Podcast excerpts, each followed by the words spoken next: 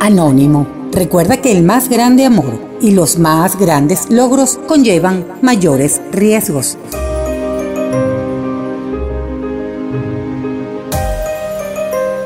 Hola, hola, hola mi querida audiencia, feliz y bendecido inicio de semana, feliz y bendecido lunes. Esto es el chip de la vida, KL 107.1 FM te presenta una nueva herramienta de vida. Hoy es lunes 30 de noviembre, despedimos el mes de noviembre para darle paso al último mes del año. Ya mañana es diciembre, ya mañana es plena Navidad, Mucha gente esperando este último mes para que termine este año, ¿verdad que sí? Hay otros que a lo mejor se quieren quedar en él, pero bueno, como sea. Vamos con el tema de hoy. Vamos a hablar, mi querida audiencia, de las etapas de la pareja. Y es que en los últimos tiempos he recibido noticias, comentarios y hasta alguna que otra consulta de amigos y familia con crisis de pareja. No es para nadie, amigos, no es un secreto la crisis social, económica, emocional que hemos sufrido durante este año, vamos a llamarlo año pandemia. A nivel social, un encierro obligado, una permanencia hasta donde se pudo de toda la familia en casa. A nivel económico, una caída de la productividad y de la prosperidad económica muy abrupta. Y todo esto ha traído pues una crisis emocional existencial. Parejas que se han tenido que quedar juntas en casa por mucho más de 24 horas seguidas. Bueno, imagínense, cosa que nunca o hacía mucho tiempo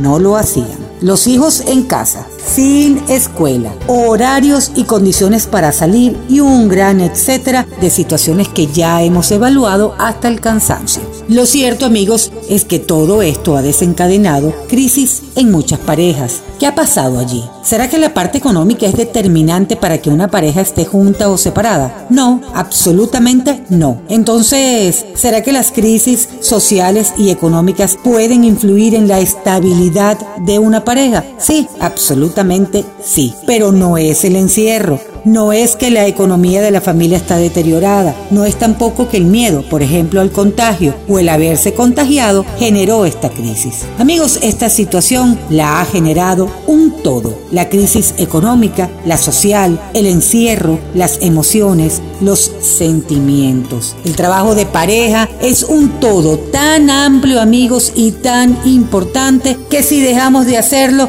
se viene todo encima. Además, hoy le podemos agregar un toque final y es que hoy en día las parejas más jóvenes lamentablemente no siguen un orden absolutamente necesario cuando hablamos de formar y de consolidar una pareja. Hoy en día muchísimas parejas lo hacen todo al revés. Primero se embarazan con un mes de conocerse y luego se casan o se juntan, más bien digo yo, para conocerse. Hoy en día son pocas las parejas jóvenes que se enamoran, se conocen, se casan y forman una familia. Amigos, el matrimonio, de hecho, es un tema pasado de moda por lo que no existe un verdadero compromiso. Y no es que el papel te asegure el compromiso, no, estoy clarísima que eso no es así. Pero es que con o sin papel, las parejas de hoy pareciera que se juntaran a lo loco, por un acostón, por un tema de vamos a probar, de competencia con los pares, por una publicación, por dinero, por conveniencia,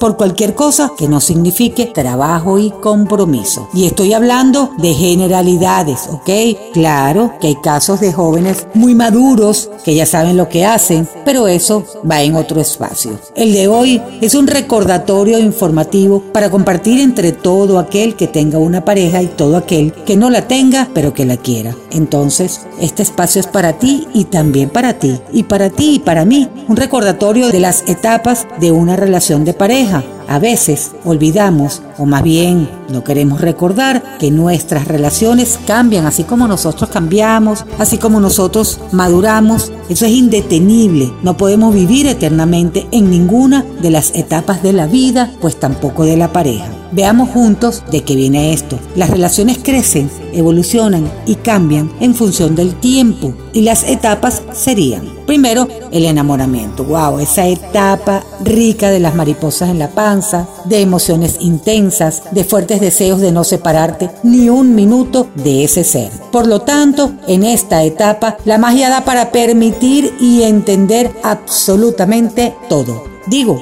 ahí están las señales de lo que pasará. Están en esta etapa, pero las hormonas revueltas te nublan la mente y por lo tanto el entendimiento. De allí pasamos al conocimiento, el descubrir diferencias y peculiaridades de cada uno. Todos comenzamos a mostrarnos tal cual somos y acá la unión comienza a ser más real. Siguen las señales, ¿ok? Solo que pensamos que todo puede cambiar con mucho amor. Y entonces viene la tercera etapa, la convivencia, o sea, la proyección de una vida en común. Acá ya las cosas comienzan a normalizarse. El sexo se mezcla con la rutina por lo que desciende a otro plano. Hay otras formas de expresión de la pareja y capacidad para la resolución de los conflictos. ¿Con qué? Bueno, pues con la búsqueda de acuerdo y de negociaciones. Con lo que pasamos al cuarto paso, la afirmación. Y yo diría mayor seguridad del amor del otro es un reencuentro con uno mismo. Ya la pareja pasa al segundo plano y comenzamos a pensar y sentir para y por nosotros. Surgen de nuevo las necesidades individuales en la búsqueda del quinto paso o crecimiento de la pareja una madurez y una estabilidad que te lleva a proyectar una familia, con lo que hay una renovación de la unión en función de un posible hijo, o también porque vamos a disfrutar lo logrado a este punto. Una casa, el trabajo, el perrito, las flores, el balcón, tranquilidad y seguridad para finalizar con la adaptación de estos dos seres a la relación de pareja y todo lo que implica o la lamentable pero necesaria separación. Sé que esto suena perfecto, a ideal y que pareciera más bien complicado. Pero por eso hay un dicho que reza, que el matrimonio no es cosa de niños, es cuestión de adultos. La problemática familiar, por lo menos en nuestro país, se debe precisamente a quienes están formando las familias. ¿Y quiénes son estos? Pues los adolescentes, esos de 15 y 16 años, haciéndolo todo al revés. Entender esto, proyectarlo en los adolescentes, en los jóvenes, sería la forma ideal de modificar para bien nuestra sociedad y eso va a depender de la relación que nuestros hijos tengan con nosotros y nosotros con nuestras parejas en función de la familia. Mi querida audiencia, las etapas de la pareja no es algo matemático pero sí es algo necesario. Tenemos que descubrirnos mientras que vamos avanzando, así como nos descubrimos a nosotros mismos durante toda la vida. Por eso lo repito y siempre te lo repetiré. Esto de la pareja, esto de la familia, es cuestión de adultos, es cuestión de madurez, no es cuestión de niños. Para los niños, para los adolescentes, hay otras etapas hay otras cosas que hacer, estudiar, conocerse, realizarse, tantas cosas que cuando somos adolescentes y somos jóvenes tenemos que vivir y dejamos de vivir por tratar de jugar a la casita y a la familia perfecta. Y eso desencadena una gran problemática social. Esto fue hecho con muchísimo amor de mí para ti. Gracias por escucharme. Te quiero muchísimo y te recuerdo que respirar, agradecer, vivir y amar es gratis. Que te puedes contactar conmigo a través de la mensajería de WhatsApp 0414-501-2403. Sígueme en Instagram arroba KL en positivo o también en mi podcast El Chip de la Vida. Producción y conducción de este espacio Carolina Berens. Edición y montaje Juan Romero. Feliz semana para ti y será hasta mañana cuando vendremos con un nuevo chip de la vida. Chau, chau.